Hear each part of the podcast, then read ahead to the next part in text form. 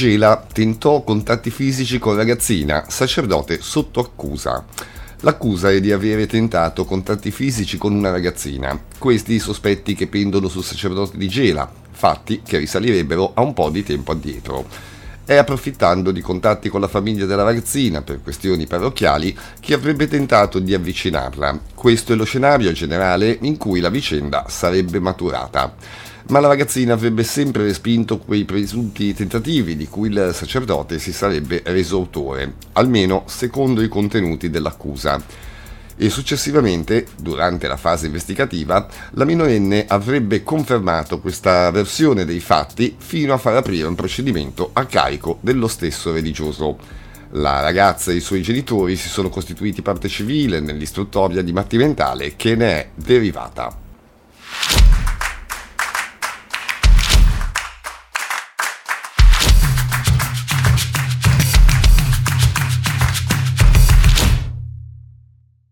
Se la giustizia non farà il suo corso, sicuramente ne risponderanno davanti a Dio. Si lascia andare ad uno sfogo di rabbia e delusione in aula la madre di Marta, nome di fantasia, vittima di ripetute violenze sessuali perpetrate nel tempo, dal 2009 al 2012, da quando aveva solo 14 anni. Sul banco degli imputati un ex catechista della parrocchia di Santa Rita da Cascia, nel quartiere Casalotti di Roma. L'accusa è di abusi aggravati al ruolo svolto all'interno della comunità religiosa. Nel 2013 un presbitero, di cui non posso fare il nome, mi riferì di alcune problematiche intime sorte all'interno del gruppo di giovani. Racconta durante la sua testimonianza uno dei responsabili catechisti della parrocchia. Mi disse che c'erano stati dei problemi tra un educatore e una ragazzina, ma senza farmi nome e cognomi. Eppure, anche senza i dettagli, il religioso individua subito chi possa essere coinvolto. Ho guardato l'elenco. L'ho chiamato personalmente e l'ho invitato a casa mia fuori Roma per farmi raccontare cosa fosse realmente accaduto. Lui ha ammesso di essersi baciato con una ragazzina. Mi ha parlato solo di un bacio e quando ho chiesto a Marta di raccontarmi i fatti, anche lei ha confermato. Solo qualche bacio in macchina, niente di più, stando alla testimonianza dell'ex ex catechista, e la promessa di non raccontare nulla ai genitori per scongiurare una reazione sconsiderata da parte del padre poliziotto della ragazza.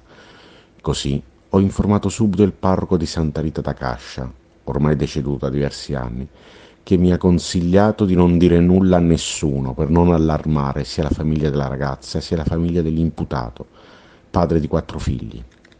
Tutto cambia nel 2018 quando crolla il muro di omertà costruito intorno a questa vicenda. Questa volta è la madre a chiamare il responsabile dei catechisti ed è molto arrabbiata. Ho ricevuto una telefonata dalla mamma di Marta, prosegue l'uomo nella testimonianza, che diceva di aver parlato con la figlia. Marta si sfoga e racconta tutto, descrivendo le violenze sessuali subite in anni di catechismo da parte di quell'uomo del quale lei si fidava ciecamente. Mia figlia è viva per miracolo, si sfoga la donna in aula. Non ho idea di come abbia fatto a proseguire con la sua vita tenendosi tutto dentro. Ha subito la violenza da quando aveva 14 anni e dopo essere diventata maggiorenne ha deciso di sfogarsi. Una vergogna quello che è accaduto. All'interno della Chiesa ci sono persone che fanno del bene, ma non tutte purtroppo, e poi c'è anche la morale. Non mi interessa se il parroco, all'epoca delle violenze, ha detto di tacere loro dovevano raccontare tutto e invece non l'hanno fatto. Nel capo di imputazione si legge un particolare che rende ancora più torbida una storia già difficile da raccontare. L'imputato avrebbe costretto la ragazzina ad avere rapporti sessuali non protetti per via delle sue convinzioni religiose.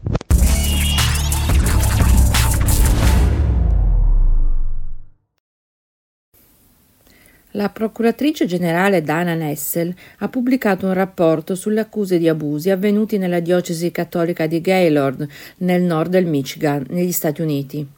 Il rapporto contiene 28 nomi, tra cui 26 sacerdoti e due diaconi, accusati di cattiva condotta sessuale dal 1 gennaio 1950 a oggi.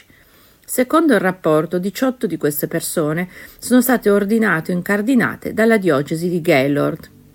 Il rapporto contiene descrizioni dettagliate delle accuse di abuso, compreso l'adescamento e l'abuso di autorità contro minori e adulti. La nostra promessa alle vittime era che ogni caso di abuso e aggressione sessuale sarebbe stato attentamente esaminato e che i risultati delle indagini sarebbero stati trasparenti, ha affermato Nessel. Voglio ringraziare in particolare i sopravvissuti che hanno condiviso le loro storie, a volte per la prima volta, dopo decenni di silenzio. La loro disponibilità a farsi avanti ha contribuito a portare l'attenzione su una questione che ha colpito così tante persone nel nostro Stato e nel nostro Paese, e in particolare i bambini. Secondo la procuratrice Nessel, l'eventuale perseguimento di molti di questi casi non è possibile per diverse ragioni.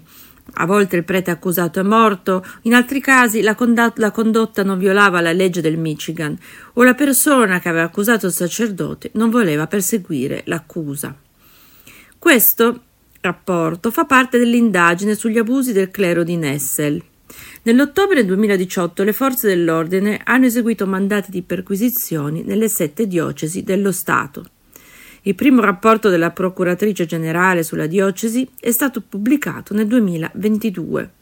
A oggi 11 sacerdoti sono stati accusati di aggressione da parte della procuratrice, ma nessuno di questi casi riguardava sacerdoti della diocesi di Gaylord.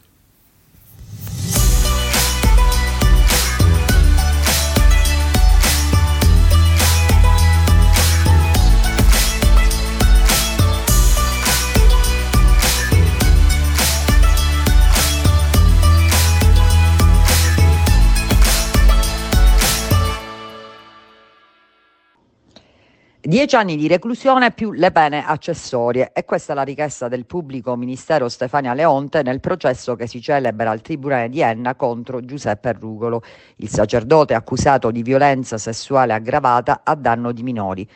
La richiesta è giunta dopo una requisitoria durata quasi sei ore, nel corso della quale il PM Leonte ha ricostruito passo passo tutte le fasi processuali e le fonti di prova. La pubblico ministero ha avuto parole dure contro il vescovo Rosario Gisana che in una intercettazione agli atti del processo, parlando al telefono con Rugolo, ammette di avere insabbiato tutto. La Leonte ha parlato del sistema di copertura messo in atto anche dagli altri sacerdoti che sapevano ma non hanno fatto nulla. Antonio ha detto, questo è il nome della vittima, comunque vada ha vinto contro gli abusi subiti. Ha squarciato il velo anche per le altre vittime e tutti quelli che hanno subito in silenzio. In aula anche le arringhe delle parti civili, l'avvocato Eleanna Parasiliti Molica per la vittima, minorenne all'epoca dei fatti, dalla quale denuncia è scaturita l'inchiesta della Procura di Enna, l'avvocato Mario Caligiuri che per Rete l'Abuso, unica associazione italiana che si occupa di sopravvissuti alle violenze clericali, Irina Mendolia per l'associazione Cotulevi contro tutte le violenze e Giovanni Di Giovanni per i genitori della vittima. Prossima udienza il 13 febbraio con gli avvocati dei responsabili civili e dell'imputato. La sentenza è prevista il 5 marzo.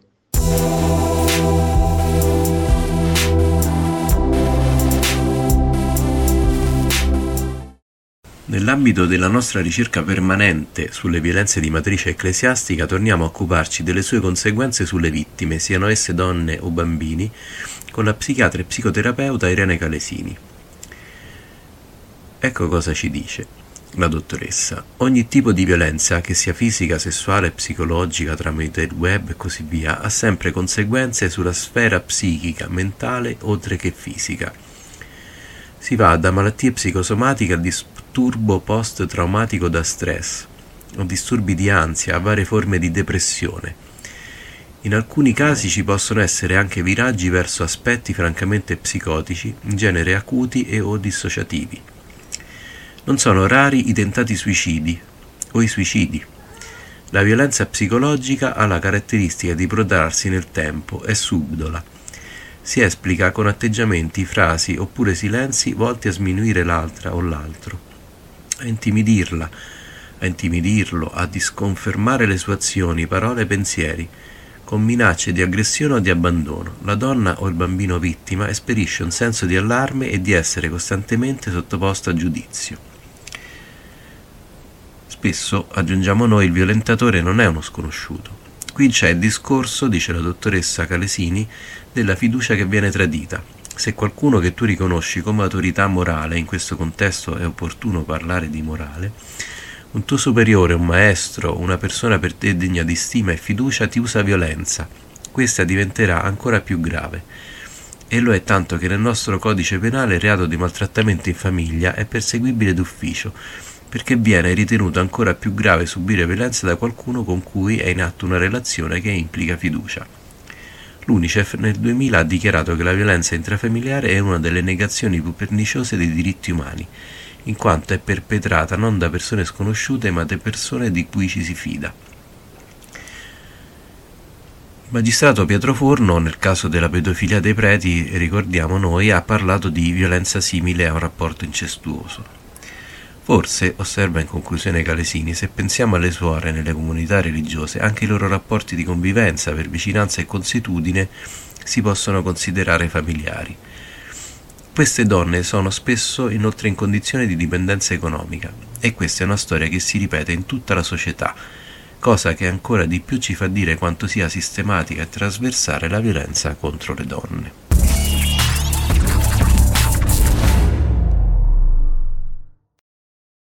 Per questa edizione è tutto, grazie per averci seguito. L'appuntamento è per sabato prossimo alle 12, avete l'abuso news. Vi auguriamo un buon weekend.